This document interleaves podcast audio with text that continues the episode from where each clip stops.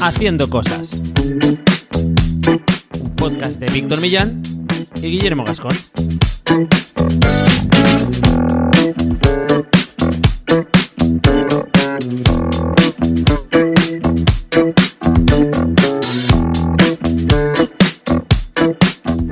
Bienvenidos y bienvenidas a un nuevo episodio de Haciendo Cosas, un podcast para hacedores de cosas. Gente que tiene ideas e Internet es su mesa de trabajo. Yo soy Guillermo Gascón, especialista SEO y fundador de la agencia de Cookies. Y a mi lado tengo a Víctor Millán. ¿Qué tal? ¿Cómo te encuentras? Hola Guillermo, pues muy bien, ya mm, eh, huele a Navidad, ¿no? Han puesto, ya hay luces por las calles de Navidad, hay, no sé, turrón en el supermercado.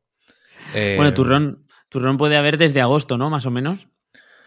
eh, sí, yo creo que empiezan sobre agosto y en octubre, a final de octubre, y hay luces de Navidad y demás. Es curioso que estamos hablando de un tema muy tendencia en un Sí. episodio en el que vamos a hablar de temas atemporales. Pero bueno, Me así la encanta. contradicción yo creo que siempre es buena.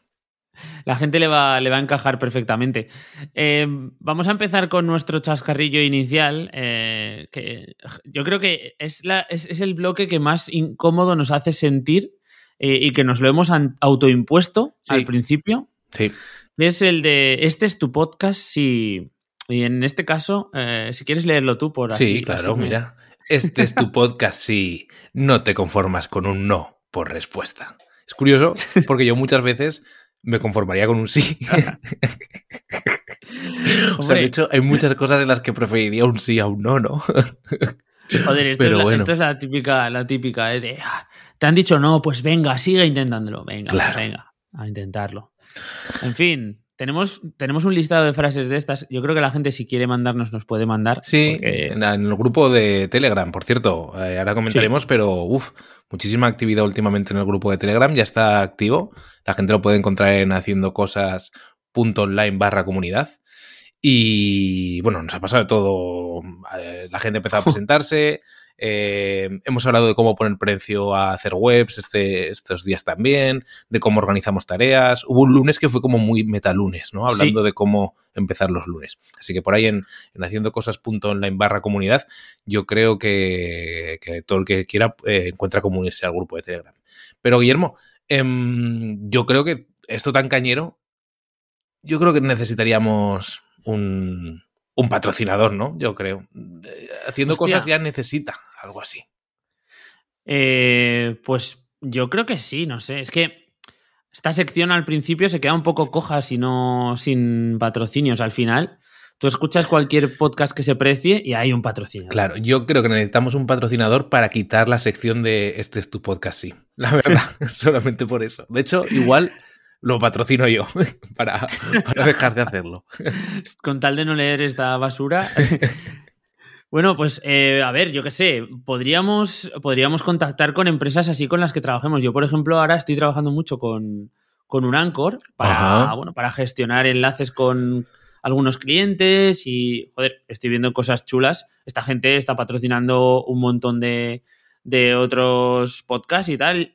¿Qué te parece si les damos la turra un poquillo para ver qué, qué podemos hacer y si pueden pasarse un poco por aquí a contar qué es lo que hacen? Porque esta peña son como una especie de referente en cuanto a venta de espacios publicitarios, links y, Sí. bueno, muchísimas otras cosas más. Sí, sí, sí. Pues sí, les tiramos el guante. Mira, yo creo que ha quedado bastante recogidito. A ver si nos cargamos Pues sí. la frase esta. Y bueno, Guillermo, tenemos. Ah, hoy, hoy toca charco. ¡Uh, mamá! Hoy hay charco guapo, ¿eh? Hoy hay charco, hoy hay charco. ¿Qué charco? Hasta- Buah, tú tienes un charco guapo, estoy leyendo aquí en la escaleta. Cuéntanos.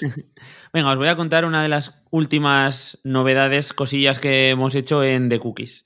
Nos hemos liado un pelín la manta a la cabeza y hemos hecho una rifa navideña, la típica rifa de, de Navidad, con NFTs. Ojo. Con. Bueno, es, es- es un poco el reclamo, el típico reclamo ahora mismo de tendencia, hablando también Sí. de, de este tipo de conceptos. Estamos utilizando el, el tema de los NFTs, que ya sabéis que son estos tokens no fungibles, que, bueno, no vamos a entrar aquí en temas técnicos porque entonces me voy a perder. Y lo que, estamos, lo que estamos haciendo es una cesta de desayuno que vamos a sortear a, todos los participantes, que se sorteará el día 20 de diciembre de 2021, en la que habrá pues 20 premiados, ¿vale? Y, eh, bueno, ahora no sé si son 15 o 20. Bueno, pongamos que son 15. Yo creo que son 15. Me lo sé yo mejor que tú. son 15, son 15. los tres primeros, los cuatro primeros, mejor dicho, se llevan premio. El número uno, digamos, de este sorteo se llevará una cesta real, una cesta uh. física. Eh, los otros tres siguientes, hasta el cuarto, se llevarán eh, una taza, nuestra personalizada de, cookies, que oh. de repente tienen como un valor eh, muy especial. No sé, algo está pasando con estas tazas. ¿Por qué? Pues no sé, tío, porque las empezamos a regalar para una acción que hicimos hace bastante. Sí. Y un montón de peña a partir de ahí nos ha dicho que si vendíamos la taza, que si, que si les podíamos pasar alguna. interesante, ¿no? Sí, sí, sí, No sé, no sabemos muy bien cómo, cómo ha cojado eso, pero la cuestión es que hay demanda. Así que vamos a sortear, o sea, vamos a meter dentro del sorteo tres premios de, de tazas. Y luego todos los participantes no, pero los 15 primeros, los 15 primeros puestos, incluidos el primero, segundo, tercero y cuarto, que también se llevan premio físico, eh, serán ganadores de un token no fungible, de una imagen que hemos creado para, para, este sorteo. ¿no? Y vamos a hacer una mezcla ahí guapa, porque pues, habrá gente que se llevará un premio físico, habrá gente que se llevará uno de nuestros tokens y, y va a estar, va a estar bien. Yo creo que es algo diferente. Ahí nos hemos metido. Muy interesante y un poco pues eso de, agitar un poco, de darle al coco y de, ver un poco qué sale. Así que muy, muy interesante. A ver si me toca algún NFT o alguna taza. Eh, yo estoy ahí en la, en la puja. Eh, si no, ya hablaremos y lo de la taza se puede, todo se puede. Bueno, bueno, bueno, no, te. No, no. Así en público no, pero bueno, vale. Acepto una taza, acepto una taza. Vale, vale. Bueno, ¿tú qué? pues mira, telita. Sí, estos días eh, bastante mm, jarana. Estuve en un podcast que me entrevistaron que se llama Web Reactiva, que es de una comunidad de desarrolladores. Lo que pasa que es, es premium, así que quien quiera escucharlo tendrá que pagar. Y muy interesante porque recién llegado un poco al mundillo, eh, pues eso me, dio para, para abrir un poco de miras y hablar con gente que sabe muchísimo más que yo. Y hablamos en concreto de, de proyectos que tengo yo online de cómo están montados a nivel de, desarrollo. Que yo decía, pues bueno, es un WordPress y tiene alguna cosilla un poco por ahí, igual un poco más elevada, pero no demasiado. Pero sí, muy interesante. Y luego, mira, tú comentabas hace unos episodios, que ya no serás el update, que tu novia te decía que escuchaba el podcast, pero no lo tenías del todo claro. No sé si al final pilló la coletilla o no. No, no, esto sigue igual, ¿eh? ¿Ah, sí? Sigue igual, sigue igual. Quería actualizarlo al final, pero nada, nada. Ellas siguen sin, escuchar los episodios. Tampoco me dice, ahora ya no, digamos que evita hacerme responder a la pregunta, ¿no? Vale, vale. Se, vale, se va por las ramas. Pues mira, yo como son tres cuartos de lo mismo, me dice que lo escucha, pero no estoy seguro del todo. Eh, me dijo que escuchó, el, primero sí que creo que lo escuchó, me echó un buen, una, o sea, me, puso las pilas porque me dijo como que nos vendíamos muy mal. Bueno, en concreto yo, que tú decías, vamos a hacer, eh, o estamos haciendo tal cosa, y yo lo venía, lo echaba para abajo, en plan diciendo, eh, pues bueno, ojo que nosotros no hemos hecho nada, tal, y tú decías, no, tío, hemos hecho cosas, bueno, alguna cosa hemos hecho.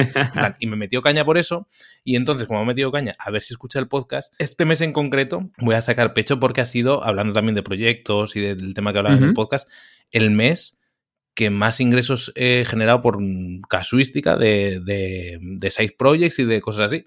Así que hay que sacar pecho también de vez en cuando, ¿no? Porque si no, al final Joder. Eh, no se puede ser tan humilde. La verdad que viene muy bien porque estamos en plena reforma y, lo de tener cualquier tipo de extra va, va, genial. Te iba a decir, qué bien ahora para Navidad, pero la Navidad, ¿qué es eso, no? Sí, sí, la Navidad, Bueno, joder, pues está muy guay. Yo creo que muchas veces tendemos a infravalorar el curro en general, ¿eh? eh somos gente humilde y a veces nos pasamos de, no sé si se puede pasar uno de humilde, ¿no? Eso sería como. Pero mira, yo cuando me leyó la cartilla me escuché y es cierto que, mm, que es así, que igual es por naturaleza lo hago así, pero a veces da la impresión hasta de falsa modestia. Y eso sí que es un poco. Ya, eso duele más, ¿no? Claro, que digas, joder, macho, parezco tonto al final de gilipollas.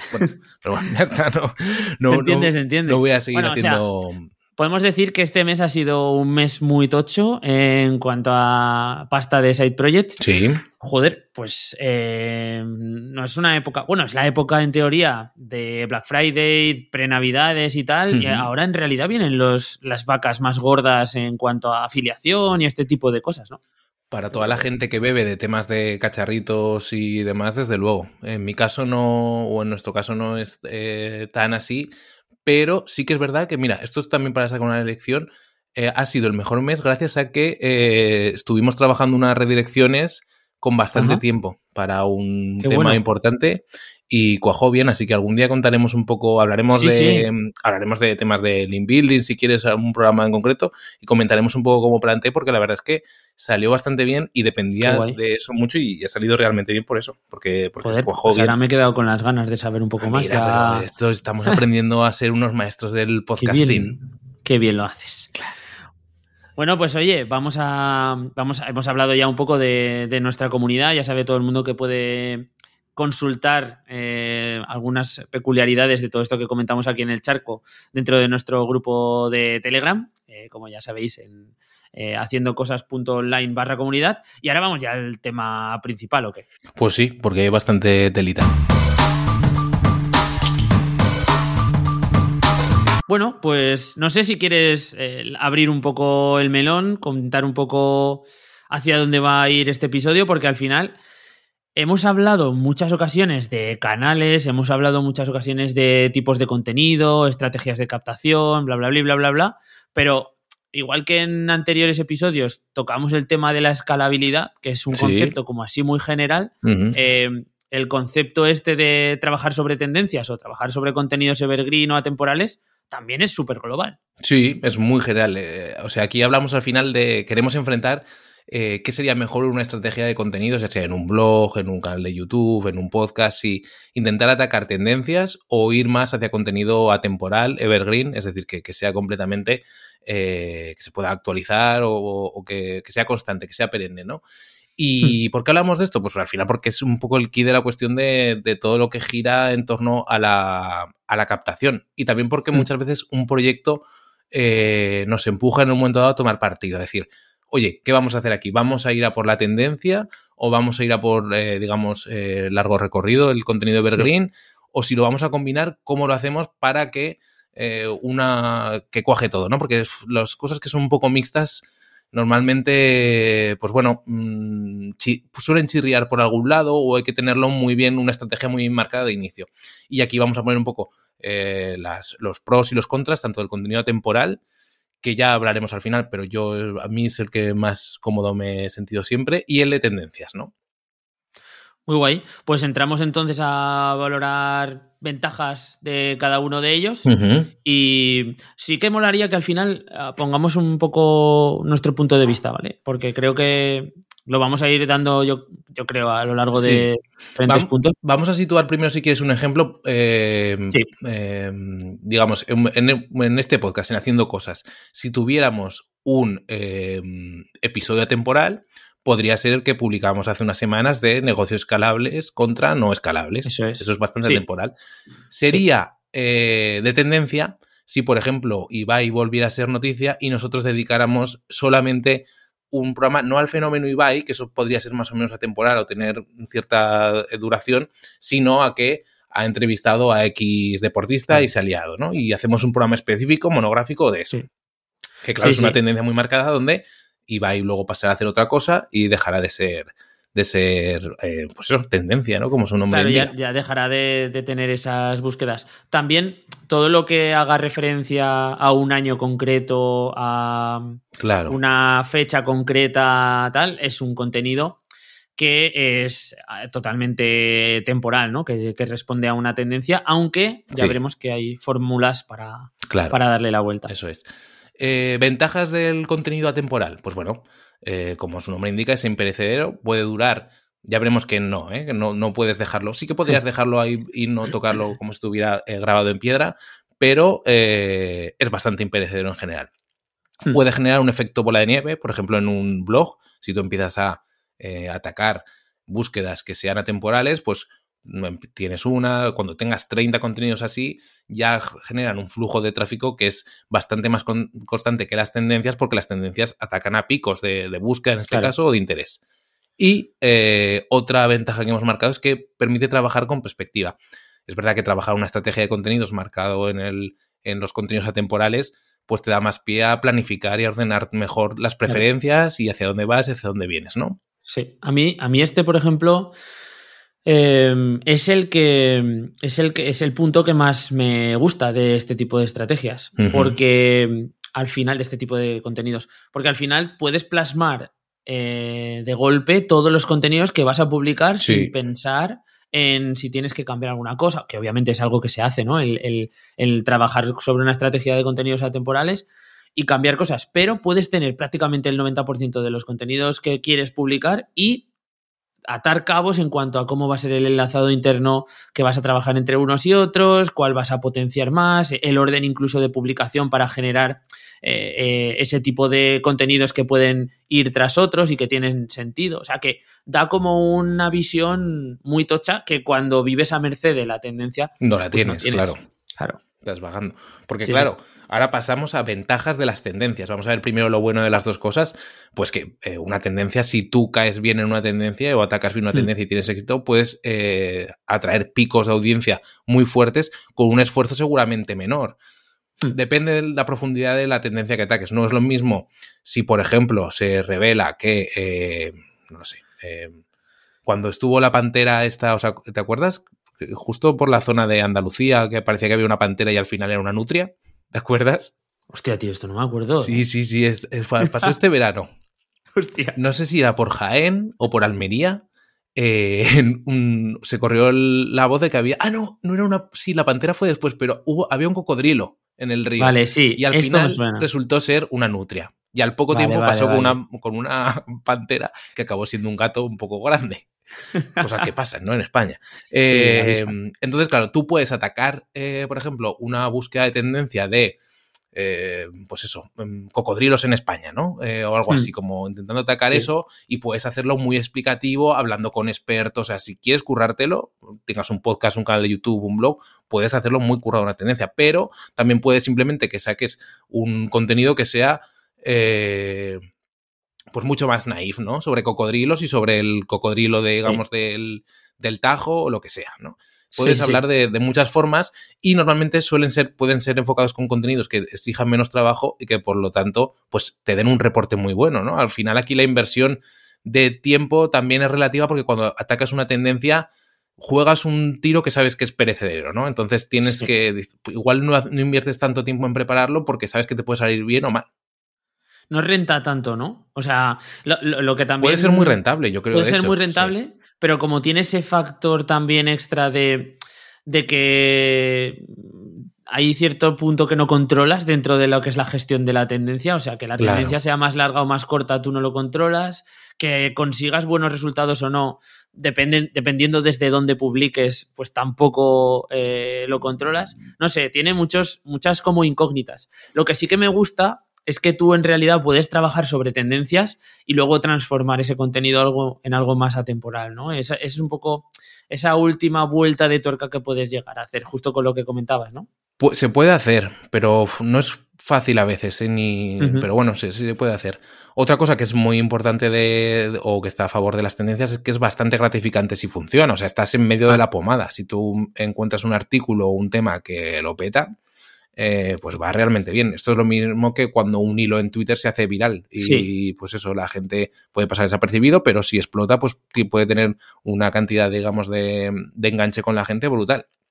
Hmm, puede, te, puede, repercutir en, el, en el medio largo plazo este tipo de... O sea, meter, meter un gol de este estilo muchas veces ha hecho que, que gente consiga su comunidad o cosas así. Es que claro, si tú, por ejemplo, eh, pongamos el ejemplo de un canal de YouTube, eh, tú estás publicando vídeos atemporales, pico y pala, pico y pala, más o menos van subiendo, algunos tienen más éxito, otros menos, te metes en una tendencia, que esto se utiliza mucho en YouTube, metes con una hmm. tendencia o hablar de otro, otro youtuber y demás, y te, te produce un pico que hace que eh, mucha gente te descubra. Entonces, claro, Este, es, el útil, digamos, de, las tendencias. también puede entender que el proyecto está más vivo. Es decir, si nosotros tenemos una mm. foto general, eh, imaginemos ahora entrar en un blog. Si son todo eh, artículos atemporales, puedes haberse escrito ayer, esta mañana o hace dos años, ¿no? Al lector le puede dar esa, visión. Sin embargo, sí hay tendencias que el, lector reconoce o el oyente o, digamos, la audiencia eh, puede entender que el proyecto está más vivo. Y eh, luego también mm, las tendencias desde cara a, mm, tener eh, capacidad de descubrimiento desde un canal pueden ser Normalmente se habla mucho de, o se hablaba hasta el infinito de la saciedad de las redes sociales, pero ahora también hay otras herramientas distintas que en realidad no deja de ser una herramienta también de descubrimiento muy parecida a las redes sociales, que es ni más ni menos, y valga la redundancia, Discover, ¿no? De Google. Que, que, bueno, ya no es una red social como tal, sino esto es interesante la gente cómo lo categoriza a nivel de, porque en medios se sigue categorizando como tráfico por SEO, eh, Discover, hmm. y para mí no tiene nada de SEO. Pero bueno. No sé, es que como ya, no saben cómo etiquetarlo y como tampoco saben muy bien cómo gestionarlo, sí que es cierto que se trabaja la optimización para intentar aparecer en Discover, entonces podríamos decir que es un tráfico entre comillas orgánico, pero bueno, el mérito de el mérito de, de aparecer en el feed, digamos, de Discover, en realidad está en la herramienta en sí misma, ¿no? Es la herramienta la que decide los temas o analiza tu perfil, te propone los temas que se supone que, se acercan a ti, ¿no? Y meternos ahí, yo recuerdo algún proyecto con los que he trabajado a lo largo del tiempo. Te da unos picos del. Claro, claro. Enormes. Es una locura. Porque además puedes, puedes colarte con un proyecto de e-commerce, que es que este, me acuerdo un ejemplo clarísimo. Un proyecto de e-commerce no tenía absolutamente nada de, de tráfico desde Google en lo que es la parte más de fichas de producto, meter una ficha de producto en Discover, que eran cosas que pasaban antes. Sí, sí, sí. Cosas que pasaban antes. Y, joder, de repente ver 5.000 visitas en, un picazo, en una ficha de producto que, pues, por lo que sea, había sido, había, había, había entrado ahí.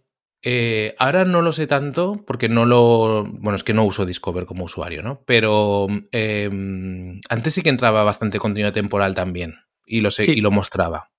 bueno, ahora, ahora creo que se está se están cambiando un poco. Sí. O sea, es que es lo normal. O sea, realmente eh, tendrá que hacer algún mix de contenido que sea atemporal o contenido que, responda a tendencias. Pero creo que estos contenidos atemporales que se cuelan aquí son de nueva publicación. Esa es un poco la percepción que yo tengo. Sí. Y en prensa es la gran batalla, ¿eh? Colarse en Discover. O sea, es una. Se mira mucho más. Se vuelve en cierto modo. No tanto al clickbait en los titulares, que puede que también eh, el auge de Discover haya recuperado el tiempo del clickbait, digamos, de cuando Facebook estaba más en alza pero sí que mm, se tiende más a, titulares más explicativos, pero con ese ganchito un poco juguetón, ¿no? De, tal. Y es curioso cómo funciona Discover, la verdad. A mí me ha pasado de mm, que esto es muy meta, de encontrarme, antes sí que lo usaba más para mirar tendencias y demás, de encontrarme artículos míos, eh, como publico en distintos medios, no chocaban y escribo de cosas que me interesan y demás, me, me aparecían artículos que había escrito yo y digo, hostia, me he descubierto a mí mismo. y digo, qué guay. Además, ahora, eh, esto no es nuevo, pero hay un montón de, opciones a la hora de meter campañas de pago dentro de la zona de Discovery. Entonces, eh, aquí nosotros también estamos viendo algunas formas de atacar este, este espacio. Desde la agencia estamos haciendo alguna cosilla para, pues porque incluso puedes emular lo que sería una publicación desde blog eh, mediante el pago. Es muy discreto el tema de, la publicidad ahí, ¿eh? O sea, hmm. no es como. Y la gente no está acostumbrada a diferenciar entre. Claro, es un entorno nuevo o relativamente nuevo. Un día haremos un episodio de Discover y igual. No sé, porque yo creo que es bastante interesante. Sí, sí, molará, molará. Y porque se pueden colar proyectos pequeños en Discover, ¿eh? No hace falta tener un transatlántico. Hay que hacer cosas, hay que hacer como muchas cosas eh, y muy bien, pero, pero sí, es verdad. Sí. Y bueno, ya nos hemos quedado atascados en las ventajas de las tendencias, que joder, sí quedan de sí las ventajas porque las hemos comentado bastante. Pero ahora toca eh, ir al terreno contrario, que son desventajas. Y empezamos por las desventajas de lo atemporal. Em, lo que comentábamos antes, no es atemporal completamente el esfuerzo. Hay que ir optimizándolo cada cierto tiempo si lo queremos hacer de forma ideal. Es decir, nosotros podemos escribir un post de eh, los 50 animales más raros del mundo y tocará revisarlo de vez en cuando. Bueno, eso igual es bastante estático, pero si salen competidores tocará pues modificar el contenido, etcétera, etcétera. Claro. Darle una vuelta de vez en cuando. Sí, sí. Además, una, una cosa de, de, esto que yo considero como muy desventaja es que aquí, bueno, es que no sé, igual porque yo estoy muy ligado a la parte de contenido temporal, pero considero como que hay una competencia más marcada, ¿no? Que, que todo el mundo está viendo que hay ciertos temas que son atemporales, que son rentables a largo plazo y que los atacan, ¿no? Sí. Sí, sí, sí, sí. Sí que hay más competencia.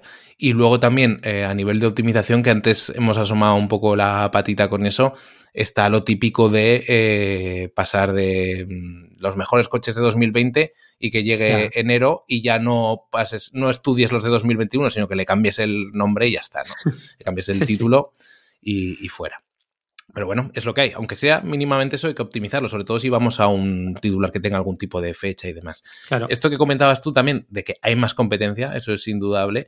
Y que si no, por el propio carácter de que sea temporal, si nosotros a nivel de estrategia lo manejamos como en un side project o algo así, que no tenemos un calendario firme, que lo vamos haciendo cuando podemos, trabajar siempre con la temporada es, por definición, es más fácil que, no lo acabemos escribiendo o que acabemos postergándolo o que digamos, no, es como seguir una tendencia que dices, hostia, si no lo saco ya, esto pierde, ¿no? Sino que... No te persigue. claro, no te persigue, entonces tienes que ser bastante rígido con los tiempos. Es decir, pues venga, vamos a publicar esto, etcétera, etcétera, ¿no?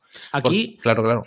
Em, claro, esto es la, la persecución que tú tienes cuando trabajas por tendencias, que te fijas un calendario de todas las semanas publicar X noticias, aquí no las tienes. Estamos hablando de proyectos que a lo mejor con poquitas URLs, con 10, 15 URLs pueden generar el tráfico, mucho tráfico incluso, ¿no? Si no eres consciente de que estas URLs las tienes que tener frescas, pues obviamente se te, va, se te va a venir todo abajo. Es mucho más fácil que cierres, digamos, el armario y lo dejes ahí en una hmm. caja porque dices, ya no pide pan, ¿no? No te está llamando. A no ser que empieces a, ver que, bajan mucho las, digamos, las visitas. Y suele ser tarde ya. eso ya es que es tarde, efectivamente. Y ligado con esto, otra desventaja que tiene el contenido temporal, a nuestro juicio, es que como no, toca esperar, ¿no? Es a largo plazo. No es como si coincide que pegas un pelotazo con una tendencia, pues ves el, digamos, eh, las migas enseguida.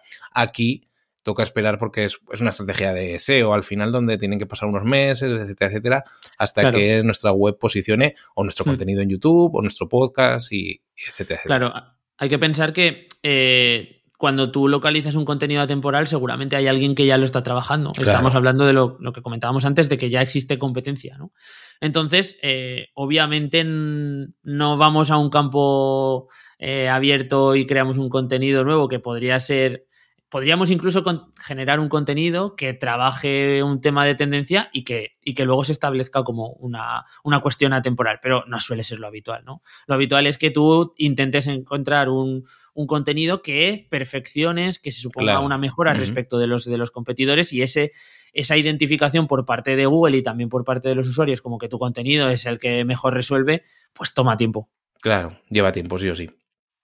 Y en contraposición a una de las ventajas de tendencias es que justo lo que comentamos puede dar la impresión de que el proyecto no está tan vivo. Es decir, lo que decíamos, la foto general, si son temas que se podrían haber estado publicados el año pasado o ayer por la tarde, pues el usuario de primeras no lo sabe si esto es... Mm. Que bueno, quizás sea la menor de las desventajas, pero está ahí, ¿no? Al, al final. Sí. Sí, sí, esto... A ver, normalmente los atemporales no se suelen meter con fecha de caducidad, lo típico que cuando publicas una entrada tiene la fecha de publicación. Si acaso, si tienes una, una frecuencia de refresco del contenido muy importante, está guay poner como una fecha de última actualización. Sí. Eso le da, le da como esa ese contrapunto de frescura, ¿no? Que a lo mejor necesitan estos contenidos. Pues última actualización hace dos meses o última actualización hace una semana. Este tipo de estrategias pueden ser un poco como eh, el intentar darle la vuelta a esta pega, porque en realidad es una pega grande. Claro. Y nos quedaría una, una última desventaja y es que atemporal no significa para siempre, ¿no? Que va al hilo un poco de todo lo que hemos comentado.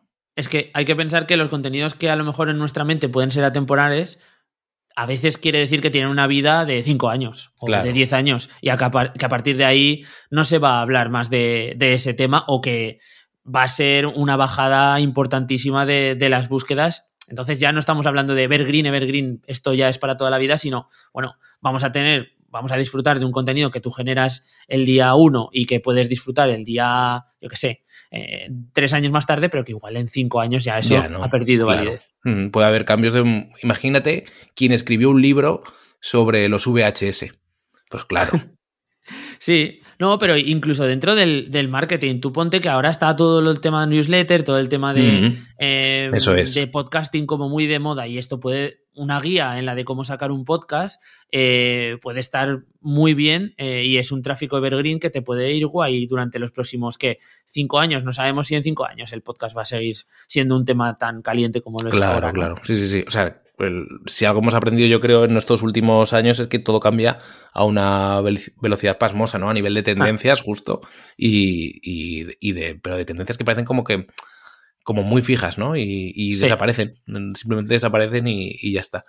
Y, bueno, ahora toca hablar de desventajas de tendencias, que una principal es que te exige, tiene un nivel de exigencia más alto porque hay que estar al quite, ¿no? De lo que pasa. Es lo que decimos. No podemos llegar tarde a que Ibai eh, ha entrevistado a Messi. Si Ibai lo hizo la noche anterior, pues nosotros tenemos que preparar nuestro contenido lo antes posible, ¿no? Y también em, una desventaja de esto es que hay grandes competidores también aquí que son los propios medios, es decir, depende qué tipo de tendencia hagamos, vamos a competir con transatlánticos, no con igual con algún otro proyecto que está intentando posicionar algo atemporal o que es de algo más de nicho.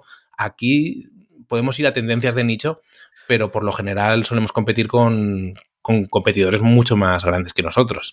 y, además, incluso las cuando competimos con temas de nicho de tendencia, casi siempre estos verticales grandes han sacado como verticales más pequeños para cubrir también esas, esas ramas y lo hacen también muy, muy difícil. Nada es fácil en este sentido, o sea, que quede claro que, que posicionarse y meter contenidos, tanto si son tendencias como si son atemporales, es complicado y hay gente dándose tortas ahí. Claro, eso es. Sí, sí, sí. Y que ahora todos los medios publican de todo. O sea, no. Será por. Exacto. Exacto. Em, también es complicado analizar bien el retorno de los contenidos, es decir, eh, lo que comentábamos antes de esta inversión, ¿vale? Pues puede que sea un, por ejemplo, hablemos de un post. Yo he tardado en escribirlo 45 minutos porque es una tendencia que, digamos, tampoco tiene mucha chicha, ¿no? El tema del cocodrilo en el Tajo. No me he puesto a investigar mucho sobre cocodrilos en España, sino que he sacado la noticia. Y eh, no sabemos si solo va a leer incluso cero personas o va a explotar y nos va a traer 10.000 visitas, 100.000, no tenemos ni idea. Sí, porque tú te mueves con unas cifras que a lo mejor. O sea, tú, tú tienes que tirar más de intuición, ¿no? Que, de cifras en sí mismo. ¿no? Sí, sí, sí, sí, Quizá cuando tú analizas estrategias atemporales tienes datos de herramientas que te hablan de volúmenes de búsqueda o tienes, por ejemplo, algún tipo de, post similar que puedes entender que, cómo va a funcionar. Pero claro, con una tendencia dices, este tema puede eh, pegar el petardazo o ser el comentario de, claro. de, turno que no dure nada, ¿no? En medios, yo lo aprendí en medios eh, un poco por experiencia propia, tampoco que fuera una estrategia que alguien llegara y te la comentara, pero por, a base de experimentar y en Hoops también lo hacíamos algunas veces que, bueno, pues si la gente aterriza aquí de nuevas, un blog de NBA que teníamos Guillermo, yo y otros colegas hace bastante tiempo, bueno, que sigue viva la web, digamos, pero ya no se actualiza, era anticiparse a las tendencias. ¿Cómo? Que parece el gran, el santo grial, ¿no? ¿Cómo te anticipas a las tendencias? Pues, por ejemplo, hay cosas que sí que son cíclicas y que implican búsquedas en torno a un, en torno a un, a un término de búsqueda, ¿no? Por ejemplo, eh, cuando Netflix eh, o cualquier compañía, Apple, por ejemplo, eh, va a presentar una Keynote. Tú sabes que el 22 de este mes hay una Keynote de Apple, va a haber muchas búsquedas de Apple buscando el nuevo iPhone, tal. Pues tú, unos días antes, puedes trabajar búsquedas de tendencias relacionadas con, pues yo qué sé, una, una comparativa de iPhones, puedes anticiparte a la tendencia incluso lanzando contenidos que ataquen ya esa propia búsqueda, esto se hace bastante en medios y es un poco guarrería, se ataca como un resultado que, es, que ya da a entender lo que aún no ha pasado para tú ir cazando en esa URL y luego ya, eh, mm, eh, digamos, completarla, meterle más texto, etcétera, etcétera, ¿no? Eh, a un nivel más artesano, esto se puede hacer pues sabiendo que hay ciertas épocas de tendencia preparando nuestros contenidos para ello y pues sacando contenido, digamos, en torno a búsquedas que pueda haber, etcétera, etcétera, ¿no? Sí. No sé. Esto, a mí, Víctor, me, me sitúa este tipo de contenidos como una especie de frontera entre lo que son tendencias y lo que es atemporal, Claro, porque de algún modo responde a un patrón que se repite todos los años y que más o menos podemos prever, pero es obvio que, que es un tema de tendencia. Claro. Y que Sí, sí. quizá eh, lo que hablabas de la keynote, pues a lo mejor no se da en la fecha que se dio el año pasado, o sea que es algo móvil que hay que, que hay que saber abordar, ¿no? Claro. Sí, sí, está, está guay. Claro, un enfoque que tú decías así híbrido, aprovechando una tendencia para colar o, o repescar una temporal, eh, siguiendo por ejemplo con el caso de Apple, hace poco que Apple presentó, creo, un iPhone, creo que fue en el 12, no me acuerdo, uno morado, es decir, tenían hasta ahora los típicos, el rojo tal, sacaron uno morado. Pues puedes preparar un post hablando de la historia de los colores del iPhone, es decir, aunque sea, no ha habido grandes variaciones, pero cuando sacaron el dorado, cuando sacaron el rosa, cuando sacaron Sí. el tal, luego el rojo y tal, pues un articulito pequeño y eso cuando la gente eh, se pone a buscar de forma masiva, porque es una compañía que mueve mucha, eh, mueve mucha gente, colores de iPhone, pues puede que tu contenido, que es un enfoque atemporal en torno a cómo ha ido Apple cambiando o introduciendo colores, aparezca, ¿no? Eh, Hmm. Y ahí está. Y es un contenido que te va a servir incluso cuando ya no hay Keynote, pero eh, lo has co- igual lo has podido colar ahí, ¿no? Mola, Estamos mola. hablando demasiado de tendencias, no sé si. Y yo partía, No, bien, bien. yo partía con el, del lado de la temporal, ¿eh? Pero bueno. Em, lo que comentábamos también, que nada asegura un éxito, pero eh, si jugamos toda nuestra baza hacia, hacia- perdón, hacia tendencias, quizá tengamos menos por la mano la capacidad de acertar. Es decir, si tú partes con una estrategia bien hecha de atemporales, sabes Sí. que aunque cueste, normalmente va a acabar llevando algún tipo de tráfico o algún tipo de, Hmm. digamos, de, de perspectiva de que la cosa tiene que ir bien, ¿no? Porque lo has estudiado, lo has trabajado con datos. En Sí. tendencias, pues es que igual puedes publicar 50 contenidos y que ninguno te funcione. Claro. Y digas, madre mía, ¿no? Claro, tienes que. digamos que en tendencia se premia eh, el estar ahí y el intentarlo cada día, ¿no? Sí. Mientras que en, en el, la estrategia más atemporal, digamos que se premia más el trabajo de estratégico de planificación y de lo que es la construcción en sí misma de los contenidos, que es verdad que tiene, que toma mucho tiempo. Igual puedes llegar a meter el mismo tráfico generando una estrategia de tendencias que una temporal, ¿vale? Pero el tipo de esfuerzo es diferente. Y eso, pues, eh, eh, eh, si tú puedes disponer de un tiempo todos los días para meterle caña y publicar y publicar y publicar novedades, pues bueno, al final seguramente también tendrás éxito, igual que lo tiene alguien que dedica mucho tiempo en, en un inicio para generar una estrategia temporal. Claro, sí, sí, sí, sí. Hay muchos canales de YouTube que han crecido en base a eso. A estar Sí. todos los días RQR, RQR con el tema, ¿no? Porque luego Sí. las plataformas también, claro, aquí es distinto porque eh, hay una plataforma de por medio, en este caso YouTube o Twitch, que, que todos Hmm. eh, prescriben, digamos, y ponen por delante al creador que crea más contenido porque les interesa, ¿no? Al final para ellos Claro. es contenido gratis, entonces te- te premia en ese sentido. Y Google en Discover tiene una relación parecida. O sea, lo que es seguro es que no vas a aparecer en Google si publicas un contenido, o es casi imposible, al mes. Hmm. Y, por ejemplo, tanto en Google Noticias, eh, que en España casi no se usa, como en Discover, si publicas varios contenidos al día o a la semana, tienes más posibilidades de aparecer en Discover. Bueno, esto es lo que se comenta, porque tampoco hay una receta, digamos, hecha, ¿no? Sí, sí, pero bueno, basa- nos estamos basando en como una especie de intentos, ¿no? Eso es. Estás haciendo más intentos para intentar, Claro, también obviamente, en conseguir. Lo que pasa que también esto puede traer engaño, porque la gente cuando se hacen lecturas de por qué aparece un contenido en Discover, la gente lo vincula a que porque ha publicado esa semana más noticias o más contenidos, No. pero claro, en realidad está teniendo más intentos, hay más probabilidades de que aparezca en Discover.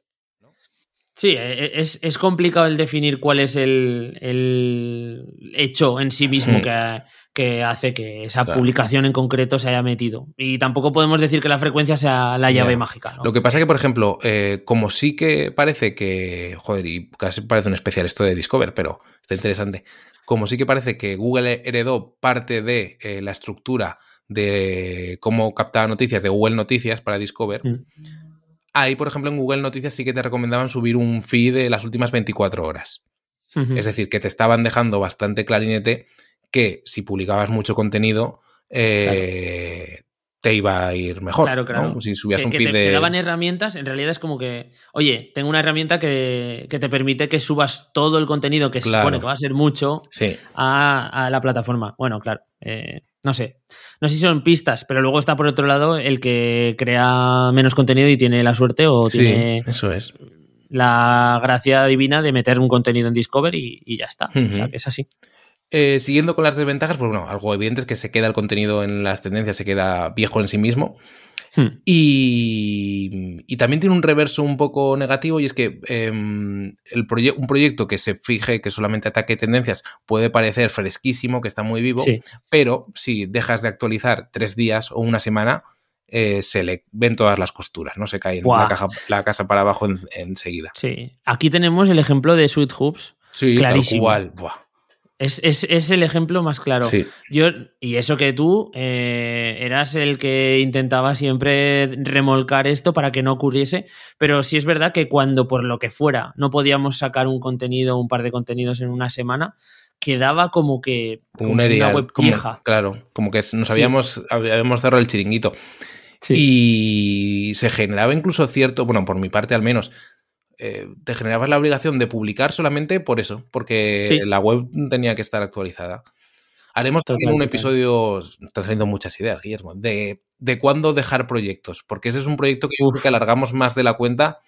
Cuando ya Sí. no había mucho que rascar, aprendimos mucho de él y nos dio muchísimo, sí. pero... Pero Ahí, ahí el ver. corazón. El corazón nos hacía tener Sí, eso ahí. Lo tendríamos que haber cerrado antes. Yo me acuerdo el día que eh, te escribí y dije, oye, eh, eh, esto vamos a dejarlo estar. y sentí una día. liberación ese día, buah, o sea, flipante. El día que decimos, va, pues este día se publica una carta de despedida y ya no tengo que estar con el coco ahí en plan de bom, bom, bom. Esto lo, lo hablaremos. Haremos un monográfico de esto porque yo también tengo alguna cosa en plan Claro, heridas cosas que, van, cosas que van Sí. votando y lo ves ahí, uf, dices, madre mía. Es así, es así. En fin.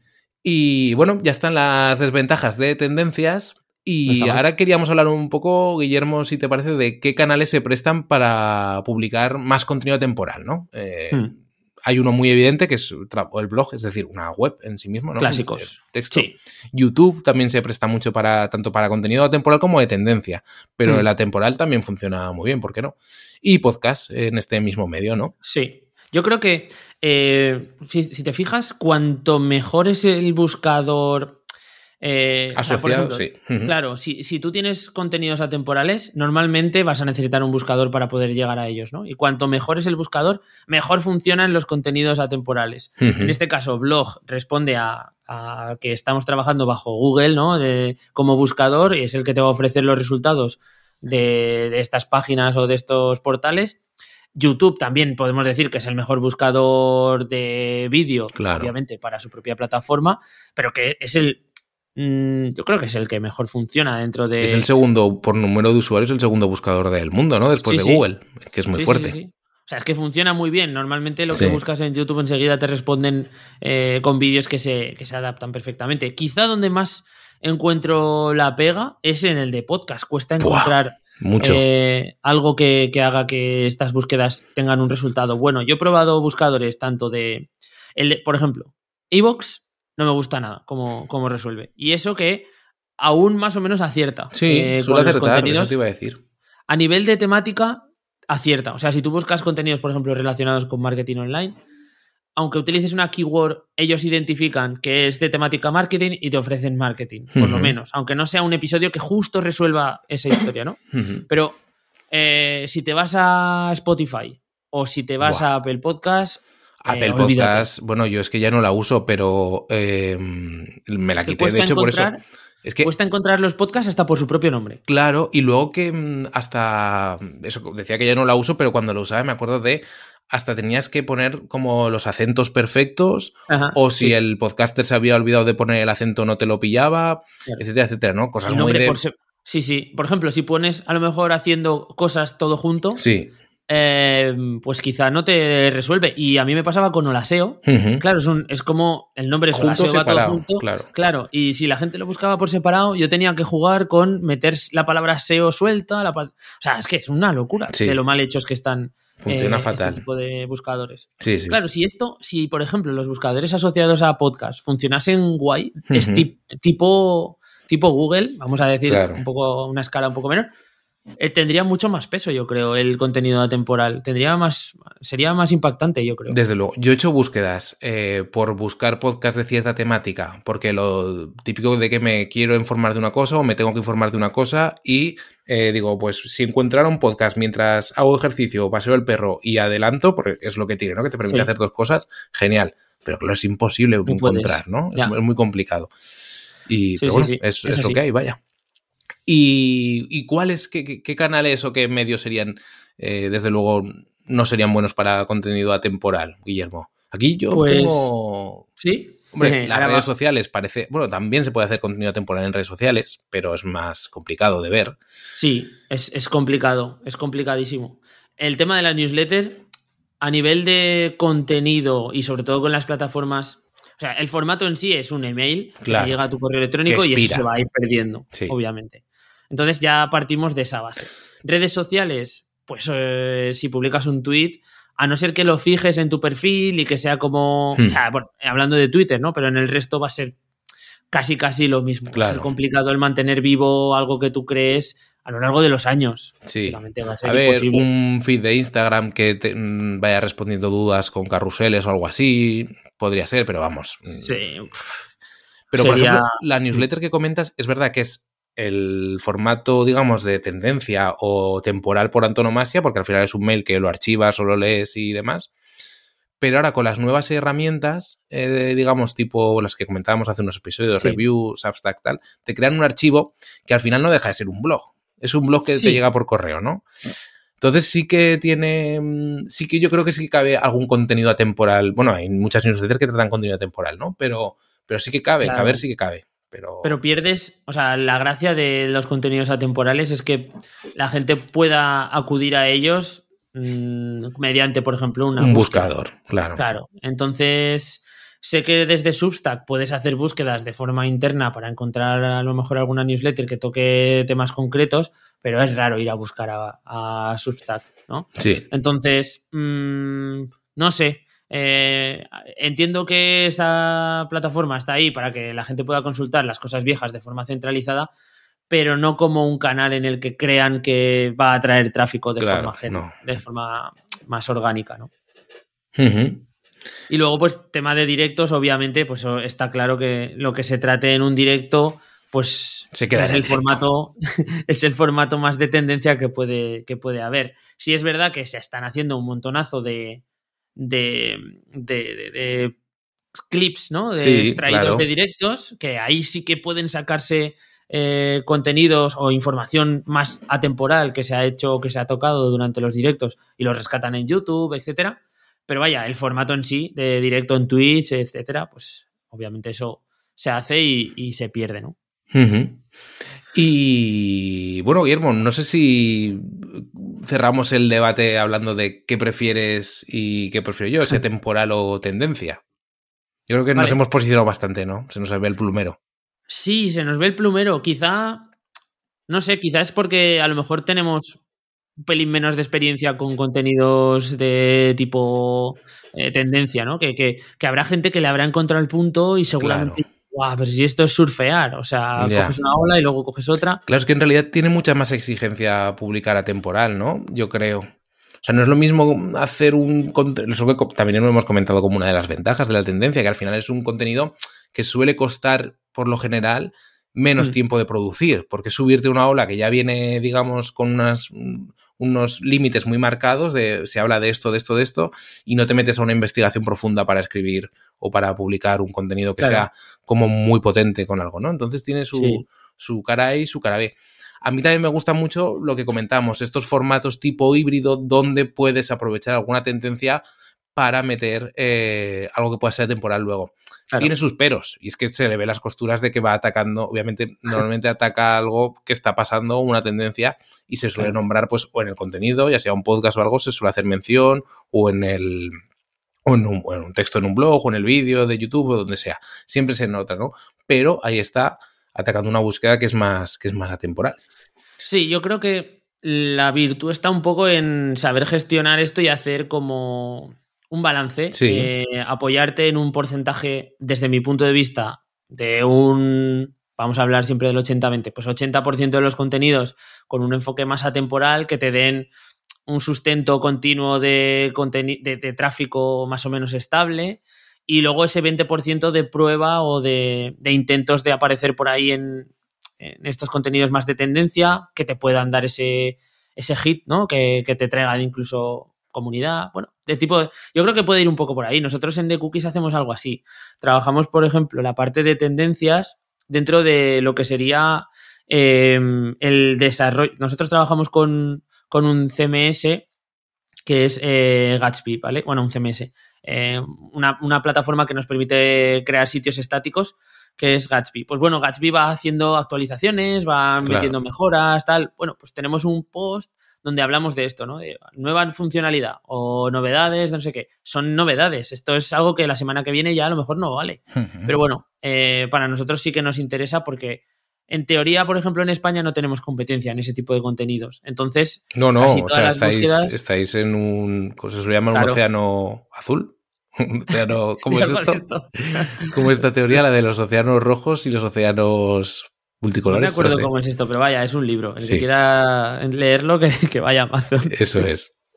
Sí, sí, es esto, es esto, es así. Eh, Aprovechamos. El resumen de la teoría es que hay océanos, digamos, donde ya hay tiburones que te cuesta competir y hay otros que son tienes vía libre, que solamente hay alguitas y, estrellas de mar.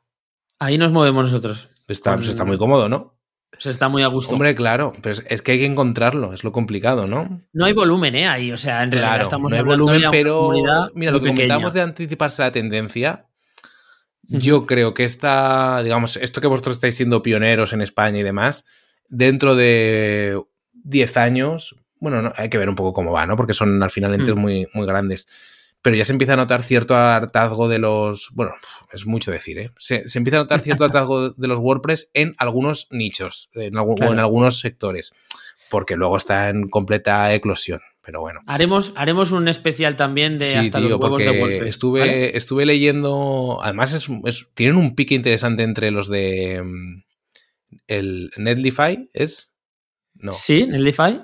Y WordPress, que los dos jefes se llaman Matt Hostia. Eh, y tienen un pique interesante entre los dos, eh, de lanzarse pullas gordas, ¿eh? Sí, Es, bueno, es una de las plataformas de hosting, pero que está orientada a, eso. Que quiere ser un todo en uno, en realidad. Eh, sí, sí, sí, están haciendo cosas muy hacia ese lado. Quieren, ser un... ofrecer también un CMS propio y tal. Claro, quieren ser un todo en uno. Entonces tienen un pique interesante y un día lo hablaremos. Muy bien, pues joder, nos ha quedado un tema. Hemos hablado de panteras en Jaén, de cocodrilos en el Tajo, de todo. Nos ha quedado un. Guapísimo, guapísimo. Vamos entonces a quitar un poco de, hierro a todo esto. Hablamos de cosas, por fin lo importante, que sería básicamente la recomendación ah, de esta semana, Víctor. Es verdad. Pues mira, tengo una recomendación muy buena. Uf, esta eh, es una freidora de aire.